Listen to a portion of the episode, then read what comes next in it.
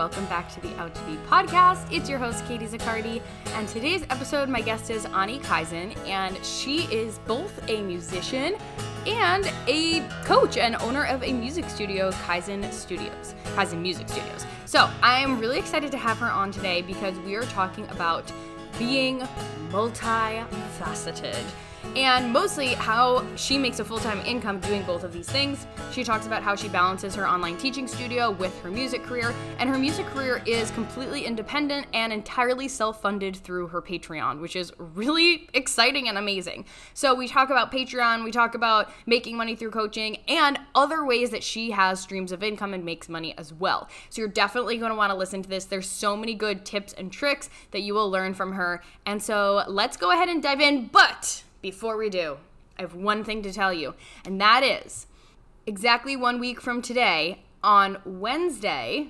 August 17th at 2 p.m. Eastern, I am hosting a completely free event called Profitable Patreon. We're just giving it a cute name just so that it has one. But really, this is a free group coaching event where you're going to be able to ask all of your questions about starting, running, and launching a Patreon um, that actually makes money with me. So, on this um, call, the main thing that we're going to do is answer your questions. It's literally going to be like a Q&A coaching session. So, you will submit questions ahead of time just so we're organized, but on the call you'll have the opportunity to ask that question in person and chit chat back and forth with me about what makes the most sense, get your question answered and get coached through it. But some topics we're going to talk about right off the bat that I'll tell you that I know we're going to cover is how to know if you're ready to launch a Patreon, how to get your audience warmed up and ready to buy and join, key things to consider when you're structuring your Patreon tiers, the biggest mistakes you want to avoid when you're launching, how to overcome self doubt, lack of confidence, and time management concerns around launching and running your Patreon. And what to do if you already have a Patreon, but you aren't getting the results that you want. So, even if you don't have a specific question in mind right now, I highly recommend that you send, sign up if you are interested in starting a Patreon for the first time, or if you have a Patreon but you just aren't getting what you want out of it and you want to make more money and have people, more people join, or the perks that you have right now just like aren't really working for you and you want to do some restructuring. I highly recommend that you come join this um, event if you do have a question, you can ask it. If you don't have a question, you can tune in and just watch all of the questions and coaching that gets done. And I know that you will learn a ton from it.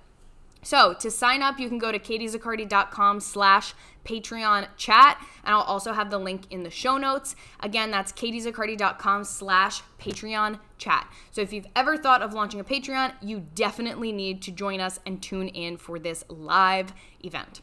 All right, now let's go ahead and dive into the episode. Hey, Anji, and welcome to the Out to Be podcast.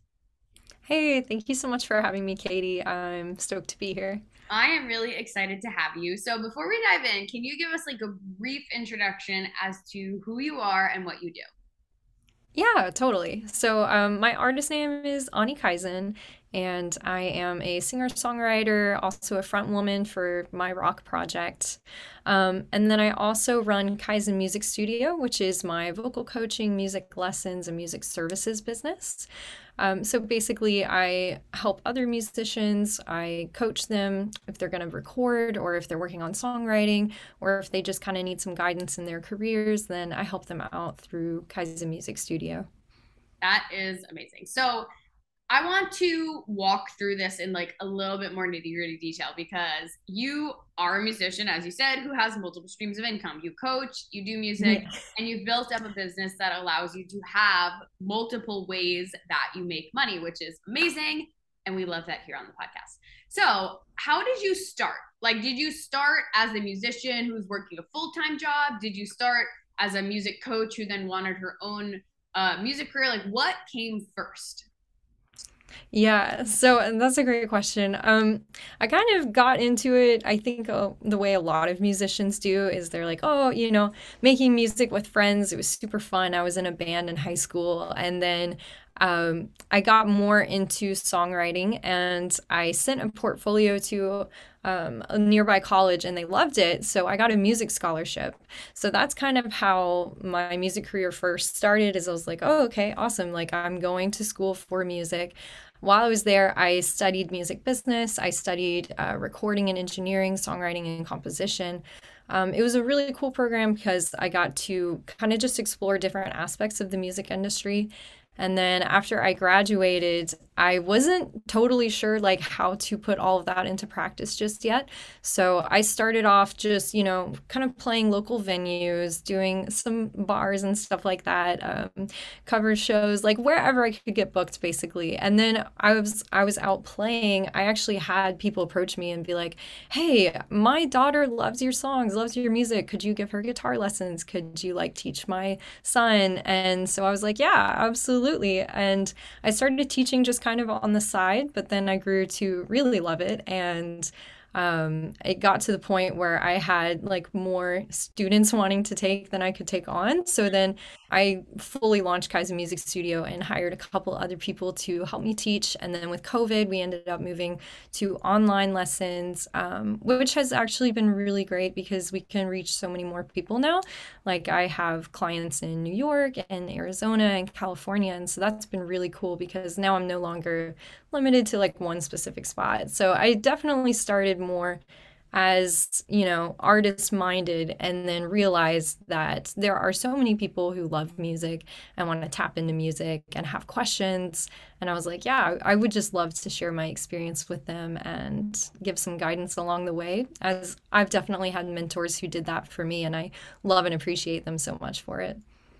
So is your studio now completely online or is it hybrid online and in person um, it's mostly completely online. Like I do have some um, close friends and contacts who are local who will come over and will work on projects, but for the most part, it's online now.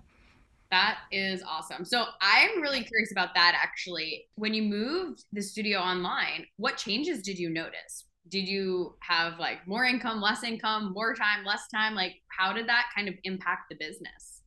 And how you were yeah. able to approach other things like your music career?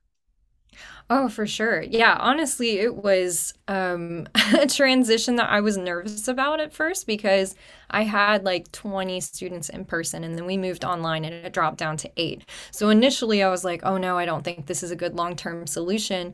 But then I realized that I ended up with just a different clientele than I had previously. So before I had a lot of like local kids, mm-hmm. um, but now I'm working with like other performing artists kind of all over the place um, as people are finding me through my music or hearing about me word of mouth. So it, it was kind of a complete pivot for the studio. Um, I did maintain some of my uh, clients that I'd had before, but once we moved online and we did more like online marketing and I connected more with other artists online, that's when um, things really started to change and it became more vocal coaching versus like singing lessons where I'm teaching someone how to like sing for the first time.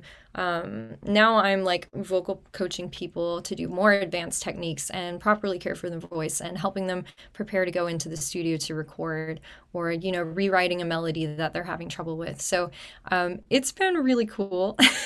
yeah. and, and I've loved the ways that it's grown and that there's just like so many more people I can connect with now. And would you say that it gave you more time to do your music stuff being online, or did it not really make a difference?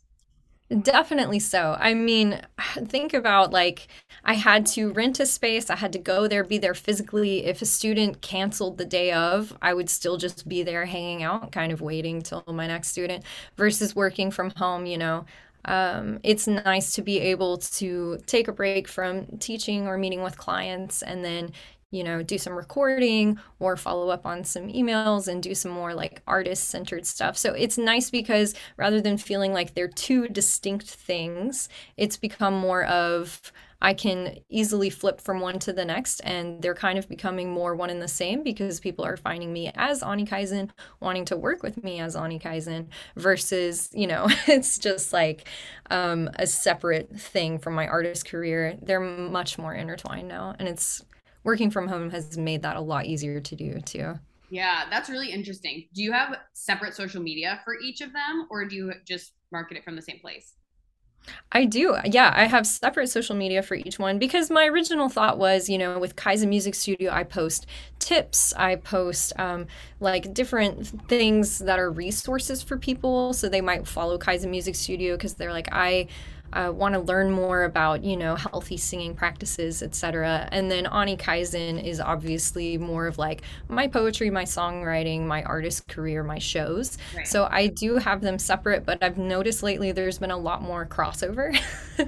Um, yeah so i had someone only like last week say hey i saw you on TikTok. Um, I loved your cover of Bring Me to Life. And then when I clicked to your page, I saw that you're also a coach. So I would love it if you would coach me. And I was like, wow, okay, that's cool. I love that. And I really feel like it goes to show that a lot of times when you are just showing up in your element and doing what you do well, people will reach out. Like people will get yes. reach out. Same has been for me that most of my clients as of lately have either been past clients of mine or people who just find me on TikTok and they're like, "Hey, I found you. I binged you. Like I watched all your videos. I listened to all your podcasts. I really feel like we're a good fit. Like how can I work with you?" And oh, that's awesome. Yeah. But uh, it's the same thing as you, right? It's like people are just like, "I found you. I stalked you a little bit. I realized you were a coach, mm-hmm. and now like." They went through the pro- the decision of of discovery and then they reach out because they want that. Now, it's not to say that you know, from a sales perspective, you should never extend an invitation. it's important. right. I love this as an example of like on your artist profile, like you're not necessarily pitching vocal coaching, but you make sure that people are aware it's an option by having mm-hmm. it in your links. And then it allows people to say, oh, wow, I love how she does this thing. I want to learn from her how to do this thing. And then it, it just becomes a win win. Yeah, yeah, absolutely. Like you were just saying, and and I think honestly, like I was looking at your page and kind of like your journey so far, and I was like, I feel like you and I have a lot of overlaps that I think are like very cool. um, and I see like your crazy cover in the background. Like yeah. that's so cool to me. How you also are an artist, you know, and now getting more into like coaching and behind the scenes work and stuff. I think that's really cool. Thank you. Yeah, I've got to get like something to fill the void here. I was gonna have an out to be sign if you're listening to this on podcast. I'll, I'll post a clip to my stories, but um, I was gonna put an out to be sign here, but um, now I'm like maybe I should record another album and put that here. yeah. There's stuff up. Yeah, there. that would be awesome. um, mm-hmm. but yeah, no, I think that's so important too because especially as a coach and if your clients are people who want to have the trajectory of an artist, it is helpful to be working with someone who knows what it's like to be an artist. Now, obviously, for anyone listening, uh, and this was certainly the case with you before you went online, like if you're serving fifth grader kids, like, you know, you don't necessarily need to have that. Um, right. I think that it is helpful to show up like walking the walk or, you know, just showing people what you can do or what you have done so that they mm-hmm. feel connected with you in this way. And you'll you would be surprised that some people might be compelled to reach out not from a video of tips but from a video of you just like showing what you can do um, especially with voice coaching right? Oh yeah. Yeah absolutely right?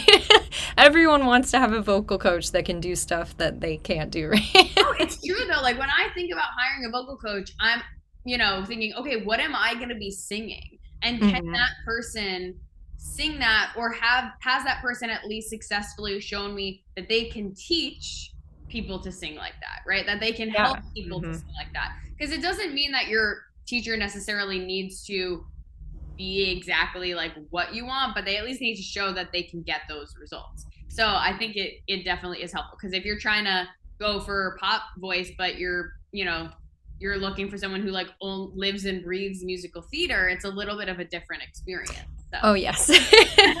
Absolutely, for sure. And I think that was another thing that kind of moved me more into teaching as well, is because I got a lot of clients who were like, I want to do more pop and rock. And a lot of the uh, places in our area teach more like classical or musical theater. Um, so I've had quite a few people find me and be like, please teach me how to like sing with like a gritty rock voice without destroying my voice, you know?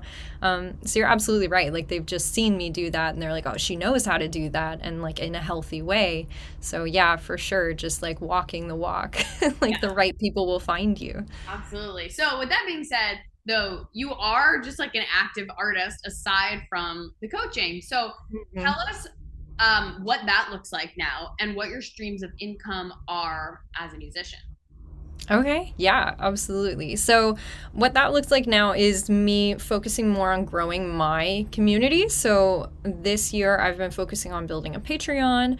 Um, I've been working on like developing a schedule so that I can have like consistent output of songs and lyric videos and etc. I think in the past it's been a, a little bit hard just because sometimes I felt like limited by budget or demand.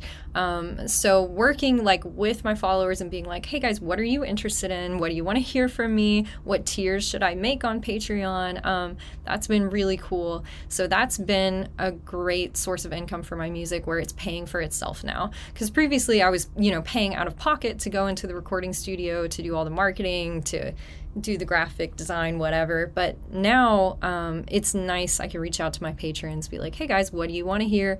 And they tell me, and then, you know, together we make it happen. And that's been a lot more fulfilling as a creator to know that people like actually want to hear what I'm putting out and are excited about it. Um, versus in the past, it kind of felt like I was just shooting things out into the void, you know. Um, so Patreon has been a great resource. Um, I've been focusing more on Bandcamp as well. That's been really good. Because um, previously, and I'm sure you're aware of this, like streaming does not pay well at all. It's it's impossible as a starting out artist to have a sustainable career through streams. So um, I've been building up my Bandcamp more this year, and that's been great. My Bandcamp sales in my first year have ar- I've already made over three hundred dollars, and I only just got started this year. So, so you sell like downloads, or do you sell physical items as well? Yeah, so I sell physical items and downloads, um, but I've found that some of the things that have been doing really good is selling the stems to songs so people can remix them, or selling like my entire catalog so people can buy like all of my songs and all the instrumental versions of all the songs, and even demo versions maybe that I haven't released or acoustic versions. Wow. Yeah. Mm-hmm. That is really fascinating because again, I like that you're thinking outside of the box of okay people are loving to remix this or they're wanting the instrumental and yeah. some people might not even bother to put that out there or to think that it's a possibility but i love that you saw this as an opportunity to make money and it's actually working Oh, for sure. Yeah. I think one of my um, favorite pieces of advice I've been given is to think of like streaming platforms like a shop window. So, you know, people might find you on Spotify or Apple Music or whatever, but then your Bandcamp should be like come into the store and you can get access to all these super cool items that are not like on the streaming websites. Um, so I've been kind of like shifting my way of thinking about music to be that of rather than pouring so much into, you know, like Spotify, which is great for promotion, but it's not great on the back end for return on investment. Um, to other things like Patreon, Bandcamp, and now I'm starting to get more into Twitch because my distributor gave me instant affiliate um, access on Twitch. So next, I'm gonna pivot and start making more Twitch content to put on YouTube to get more in the YouTube partner program. So I've just been focused more lately on these multiple streams of income, as you were saying, um, and how I can kind of like music I'm making, um, I can reinvest like for the next song uh, based off of just the sales from the last song. Mm, okay, that's awesome. So, like you said, you've got sales that you're making from downloads and from merch. What kind of merch items do you have? I'm just like curious. yeah. so right now, um, I've got some tank tops. People really like. I've also got some dog tag necklaces, mm. um, which people really love, and it's kind of like a unique merch item. Um, and then I do have some physical CDs, but they're my past two EPs. So I'm really planning to do like a Kickstarter and do a full album and then do a whole line of merch for that. But what I've been doing previously is every time I release a single, I do like a limited run on merch for that single. So, like for Monster, I made. Um, a specific design for like a monster shirt and stickers and people could download um, and they could get the merch bundle. And that was only for that song for a limited time. And then I did the same thing with Blink. And with Blink, I actually did some postcards, and people really like the postcards because on the one side, it's the single art, and they can like hang it up in their room. And then on the back side, I'm just like, hey, thank you so much for supporting the song. Um, so I did a campaign where if you pre-save the song and send me a screenshot like i will send you a free download of the song. And then if you signed up to my patreon for any tier i would send you a postcard of thanks exclusive stickers that kind of thing. Mm, nice. Talk to mm-hmm. us about patreon. So how new is yours? What was it like launching a patreon?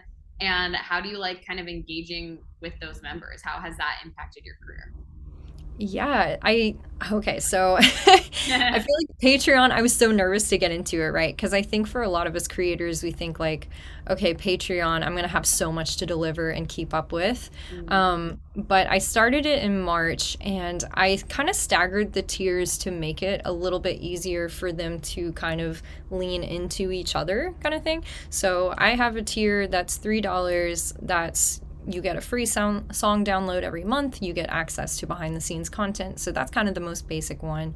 Um, and then I have one that's for um, like patron only polls and access to watch videos before they're released and just get an idea of what's coming next. So, like, you would hear stuff before it comes out. And then I've got the Team Anji tier. And Patreon has set up this merchandise off option now where you just like upload you might know about this already where you just like upload the files and then they send off that merch at designated times to your people. Um, so that's like my team anji tier. And then people also get access to monthly acoustic live streams where they can show up and chat with me and request songs and hear upcoming songs um, and then I also have the remixing tier, which we kind of talked about earlier. I just upload stems for songs that they've requested, and they can download the stems and remix them and play around with them as they please. And then I have the VIP, which is where you basically get like everything and you get more exclusive merch, you get shout out on socials. Um, and you also get like VIP access to any live streams and stuff like that. So I've staggered it so that hopefully people can be as involved as they want to be mm-hmm. um, without breaking the budget, just depending on how involved in the creative process they want to be. Yeah. And have you found that uh, fans are looking for something like that? Do you find that people like where are people engaging with you at, when they want to take the next level? I guess is it in downloading your merch? Is it in joining your Patreon? Is it in something else that we haven't talked about yet? lately it has been more um, doing downloads and getting access to the Patreon. So I I have had a lot of people kind of since it's only been a couple of months. There are a lot of people I think who are following who haven't necessarily like joined a tier yet. Mm-hmm. Um, but I got a lot more traction than I was expecting first off. So what I've started to do is kind of pull away from my other socials and just be like, you know, here is one photo from this photo shoot I just did. If you want to see the entire photo shoot, like all 30 photos, you can go to my Patreon. Um, or like, here's a snippet of a song we're going to be recording this weekend. If you want to hear the full demo version, you can find it on Patreon. So um, I think honestly, it's just going to take a little bit of time so that people feel like they are making an investment and it is something I'm committed to. Um, because you know, when you see someone just first launch a, a Patreon, there's kind of a are they going to stay with it? Like, is this worth investing uh, my time and my money into? So yeah. it's kind of like a long game thing right now. That is such an interesting point. And I, we talk about this a little bit. And so I have a program called Out to Launch Patreon, uh, which our listeners probably know about. But we talk about that because you really need to warm your audience up before you launch and i think that that is a really interesting belief i'm going to add that to like the limiting list of limiting beliefs that your audience might have that stops them from joining and mm-hmm. it is true i think we've all seen it right and that's why people sometimes are afraid to launch patreon because they're like what if I have two people join and then I don't do it? And mm-hmm. on the flip side, we if that that has happened to people, right? They have a couple of people yeah. join, or they maybe even have many people join, but then they just don't stick to it. And mm-hmm. fans don't want to be burned, right? So for sure. I think that that's really important from your end. What you can do, listeners, is of course prepare yourself, mm-hmm. do the mm-hmm. launch properly, go through with it, and plan to commit to it, even if you do start with a small number. But if you if you plan out your launch and you launch really intentionally you're most likely going to have a successful launch right? You're not going to end up with just two people.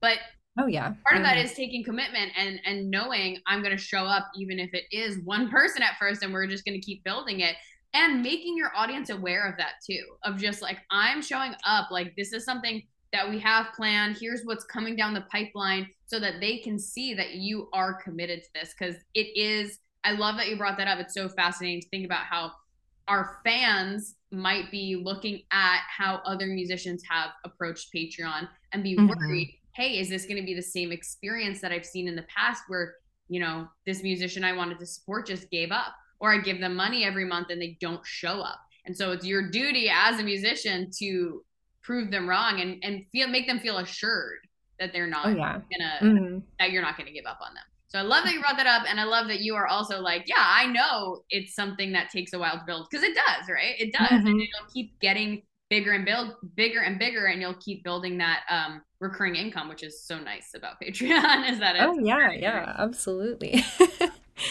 okay, awesome. So my biggest question for you is that your full-time income? and I know that's a loaded that is a loaded question, but I know that is what the listeners are wondering.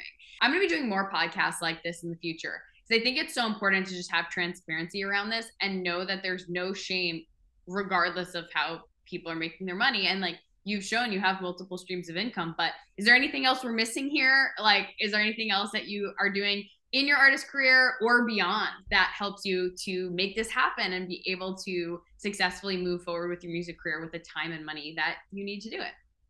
Yeah, absolutely. Um, lots of big questions here so i'll try to like pick apart each one um, so right now kaizen music studio is still my main source of income however i will say that i've been very pleased that even though i just launched the patreon what like three, four months ago, it is already paying for itself. So the last music video I filmed, completely paid for by the patrons. That was amazing. My song I'm about to release next, also paid for by the patrons. Love it. Um, so it's, yeah, so it's been really nice that my music is starting to be self sustaining to where I can actually focus on investing in it more and helping that acceleration and that growth happen.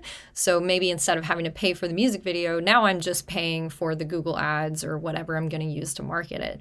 Um, and that's actually another supplement of my income right now is I have been running a lot of marketing for one of my clients, Michelle Malone.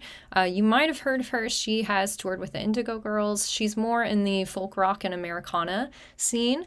Um, so right now I'm helping her with her Spotify and Facebook ads and some Google ads. Um, so I also offer that to some of my clients if they are really committed to their music and really want to focus on growth.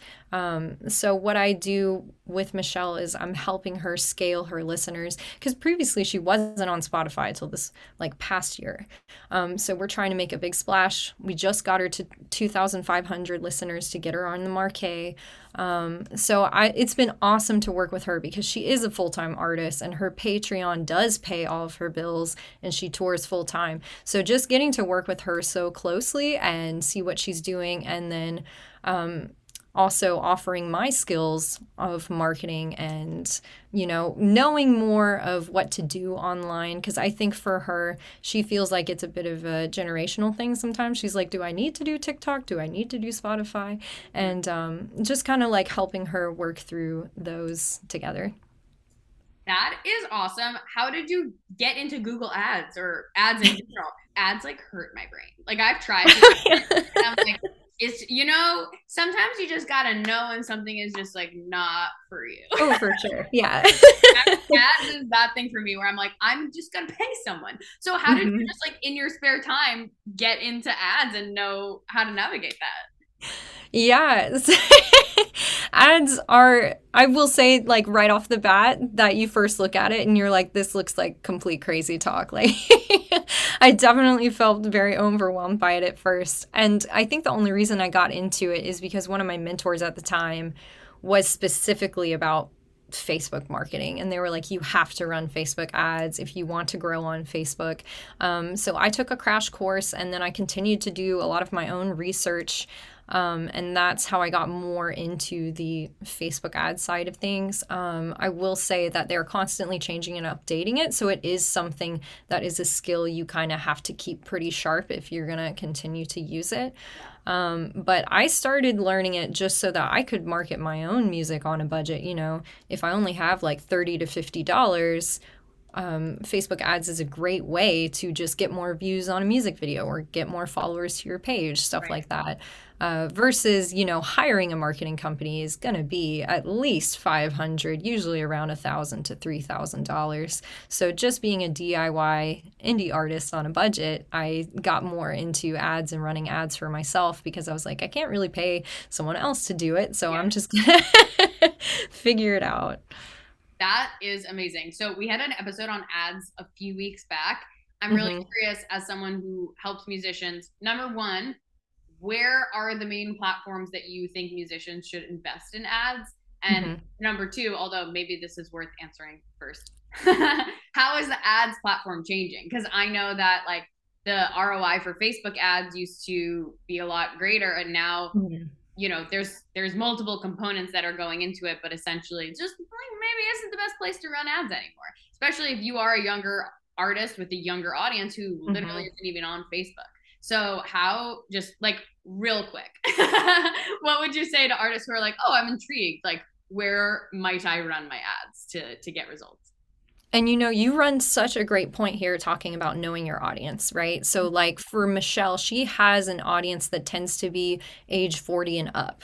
And so, a lot of that age is still on Facebook primarily. Um, so that's why we run heavy Facebook ads for her because it gets results and that's where her audience is. So um, I would say just right off the bat, know where your audience is. If your audience is more on YouTube, you should run Google ads for sure and get more views on your video, get more traffic. Um, just knowing what your specific goal is as well um, can be really beneficial because some people just want more followers or they want to get into a partner program or they just want to hit a specific number. Um, and then it's better to run ads on that platform because obviously ads and the platform that you're on want to keep you there. They don't want you breaking off and going into other platforms. They want to keep you where you are. So if you're thinking of growing your TikTok, you definitely should run TikTok ads, right? Because you're trying to grow that specific platform. And if you're trying to reach a younger generation, right. um, young, yeah, that's where they're going to be, right? Um, so on Facebook. exactly. So my Gen Z sister is like, I will never be on Facebook. I see no. Mm-hmm. So I'm like, yeah, absolutely. You gotta stay, you gotta stay aware. they are not on Facebook. So if you want to reach that younger audience, definitely TikTok is the way to go. I recently worked with someone who was, you know, pushing TikTok ads super hard, and they're like, that is, you know, a great ROI. It's a great way to gain exposure. I personally have found like I'm blowing up more on TikTok than anywhere else, just because it is the place to be right now. Everyone's jumping on the TikTok bandwagon. Yeah. Um, so it, like I said, it really comes down to knowing your audience, um, and then also knowing what your goals are specifically. Because some platforms are better for making money, and then others are better for just getting exposure. Yeah, that makes complete sense. Okay, mm-hmm. I love it. That was the crash course. yeah. if you want to know more about that, go message Anji and pay her to do ads. yes, exactly. Thank you, Katie. um, okay, I love it. Multiple streams of income. Like, this mm-hmm. is what we're talking about. And mm-hmm. I love that you also just were like, hey, this is what my clients need. Like, they're desiring this as well. I have the skill as well. And mm-hmm. so we can work together. And again, win win for for both people. They don't have to go seek someone out you don't have to go seek a new client out, but you can still be providing them a service that they're desiring and making more money from it, which is amazing. Yeah, for sure. What I want to talk about next is how you balance it all because I think that it's it's hard running a business alone mm-hmm. can be difficult. Being an artist alone can be difficult. Both require a lot of time and energy and presence and creativity. And so, how do you like compartmentalize each and balance each so that you're able to show up, uh, you know, at your full capacity? Yeah, for sure.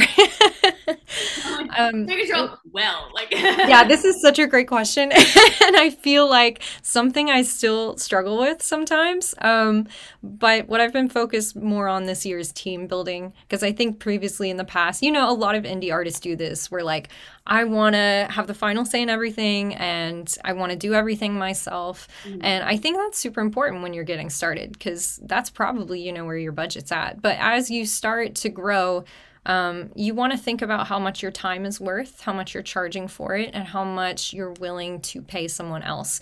So, for example, I recently hired a marketing assistant for Kaizen Music Studio because it got to the point where I was like, okay, I'm spending a lot of time doing things that I could train someone else to do and pay them. Um, and then I can focus more on my clients and giving them what they need.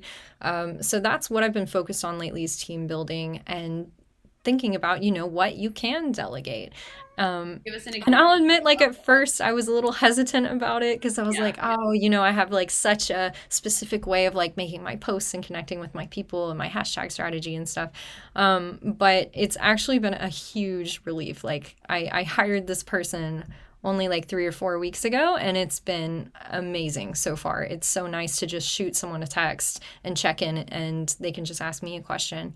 Um, and then, same with my artist career. My um, boyfriend and partner and guitarist Jory is now getting more into video edits.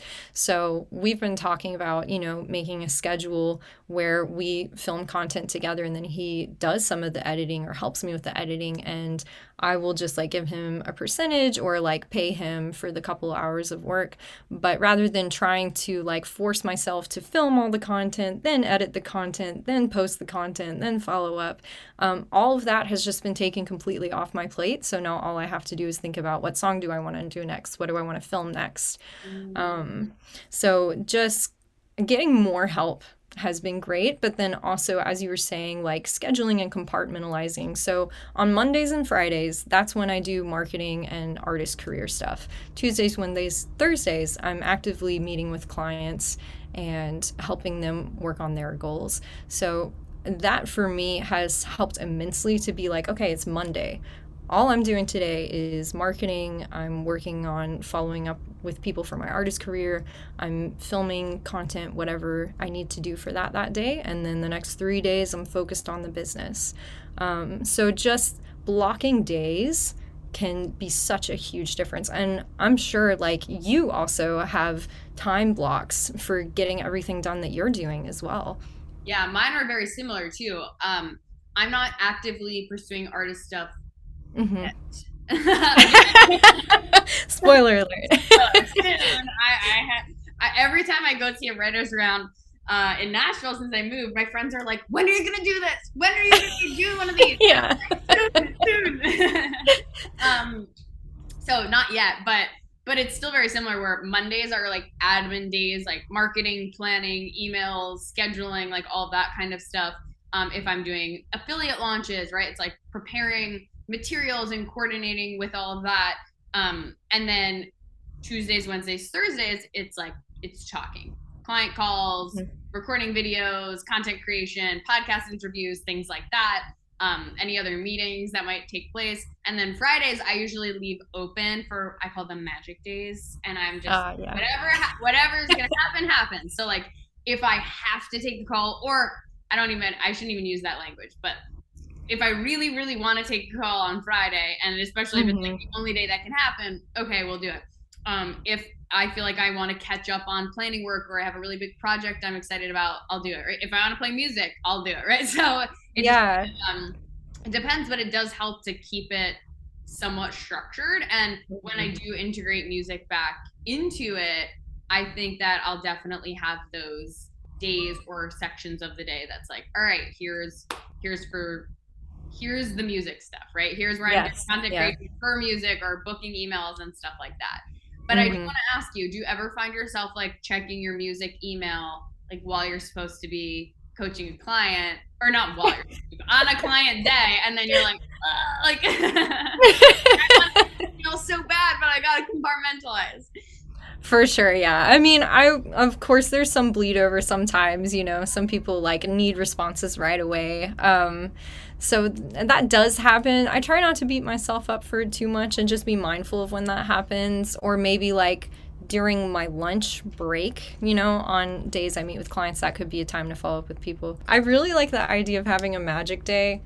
Um, and some Saturdays end up being that if it's like I have a big release that week or something where I need an extra day for the artist stuff, then sometimes, yeah, that will bleed over. Um, it's just kind of what you were saying, just like kind of planning in advance and knowing what's coming up for that week and then figuring out where you can maybe reprioritize a few things. But um, it does help also to like have a team and just be like, hey guys, this is what I have on my plate this week. You know, just this is going to be my main focus. yeah, absolutely. And mm-hmm. I think that from the mindset perspective, this is what I want to go into next because I know that a lot of people I talk to, a lot of clients, a lot of uh, musicians who follow me, like there's this sense of shame, sometimes guilt, or just like frustration, resentment around having to have multiple streams of income, but more so around like, oh, I need something else to fund my music, or like I mm-hmm. need to have like a full time job, or I or I I'm gonna start coaching to fund my music, and you know, sometimes people really embrace it. Sometimes though, it's it's hard because it feels like, oh, I wish I could just make all the money from music. How do you deal with that, those mindset blocks, or any other mindset blocks that might come up when you're doing both and you're like, oh, I just wish I could like spend my time here, or you know, I wish I didn't have to be divided. But obviously, there's a lot of good it's providing you for that, but it can be frustrating at times. Mm-hmm. Yeah, I've definitely like run into that with um, other friends in the you know music industry and creatives and such. Um, and and I used to feel that way for sure, especially when I was like going to work at a school. You know, from 8 a.m. till 3, I would teach lessons and then I would drive over to the music studio and then I would teach more lessons from 4 till 8. So I was like there was a time period I was working 12-hour days to try to pay rent and then also fund my recording sessions. Um, and I and I definitely hit a kind of a wall of burnout. And I think what led to that was not respecting my time and my boundaries enough and not taking the time to really make sure that my mental health was taken care of and my needs were met. Um, I think a fundamental shift for me was deciding I don't have to do anything. I get to do things. So, like, I get to help this person achieve their dreams. I get to help someone, you know, work through blockages in their voice. Um, I get to record this weekend. Um, so, kind of just for me, it took an attitude shift and it also took a lot of setting very strict boundaries about what I'm willing to do and what I'm not willing to do. Um, and then also recognizing that sometimes there are seasons where I'm just going to have to grind. You know, we need more clients or um, something is coming up. Um, and just accepting the fact that like where I'm at right now is going to be more hard work. But then maybe in a month or two after that kind of pays off, you know, I can focus again more on my artist career and stuff because kind of what you're saying, like it's easy to burn out on either one if you focus on that too heavily. So just trying to keep that healthy balance of like yes i'm i'm coaching and i'm working with my clients but then also i am like respecting and carving out time where i don't answer my phone after eight o'clock um, and i don't answer the studio phone on the weekends you know and i've told my clients you know i'm available monday through friday from 10 to 6 if it's not 10 to 6 Monday through Friday, I'm working on my own projects. I love that. And the last question I want to ask you before we wrap up, kind of going off of that, is how do you stay sane? So, like, what habits or mindset practices or things do you do in your day to day life to make sure that you don't burn out like you have in the past and that you can stay healthy in mind and body so that you can be successful in everything that you're doing? Mm-hmm. And you know, I think for everyone, it, it's probably obviously going to look a little different just because we all have different priorities. But I realized for me, what was being super draining was feeling like I was glued to a screen mm-hmm. 24 7. Yeah. So I've been embracing a new practice called digital minimalism, where I again like kind of specifically block when i'm going to be on screens and when i'm not so for me that has looked like i put my phone on downtime starting at 8 o'clock every night and it doesn't come off of that till 10 a.m um, and then going to the library and getting books huh is that like a specific setting or you just mean you put it away no, it's a specific setting. You can go in your phone and schedule downtime. You won't get notifications. You can't open your apps. Um, yeah, you open your apps. Yeah, I mean, if you need one specific one, you can click on it and then exit the downtime and put in your passcode, and then it will give you access for like you can say I need it for 15 minutes, and then it'll shut it back down. Um, so just kind of making things more difficult for myself. Yeah, so I'm not that. just glued to my phone 24 7. Um, and then also, I've been making myself like go for walks every day and go to the library and check out books. So I'm reading books at night instead of just, you know, like doom scrolling on socials or something. Um, I just realized that reclaiming my time from being on screens was like colossal and that's where a lot of my burnout was coming from. So um, yeah i think just like noticing where that burnout is happening for you and then maybe finding ways to get support there is really important. That is amazing advice. And everyone if you need i mean if you need it some people have self-control. People okay. Me either. Well, i will say no i have been um I have been putting my phone down and reading the Bridgerton books before I go to bed. Oh, nice. Now, you guys. So it's been seven books that I've read before bed successfully, and that's helped a lot. But yes. it's, so hard, just mindlessly clicking on app after, after app and wasting mm-hmm. so much time. So I'm so gonna try that. I love that downtime. I, we're gonna do it. Um, yes. so thank you so much for sharing all this amazing wisdom today, Anji this was incredible. I'm so excited for everyone to follow you and, and just tell you how amazing this was. So oh. tell us how they can. Where can we follow you, keep up with you, and work with you? Of course, yeah. Um, I'm I've really enjoyed this conversation. This has been great, and I definitely want to pick your brain a little bit more later as well. um, but you guys can follow me. Um, I'm really active on Twitter lately. I think just because it's so easy to get on there and check in and then get back off really quickly. Um, but I am on pretty much like all social media. Um, and as you heard earlier, like if you really want to know the nitty gritty behind the scenes, what's really going down, Patreon is the place to be. Um, but feel free to reach out out if you want to work with me via email. Um, you can go to my website, www.anjikaizen.com, and it's spelled A N J I K A I Z E N. Um, and you can connect with me there or join my mailing list. And I would love to hear from you guys. Please feel free to reach out. Send me any questions that you have. Let me know if you want to work together or just shoot me a message and like let me know that you heard me on the Out to Be podcast and I'll send a screenshot to Katie and I'll follow you back.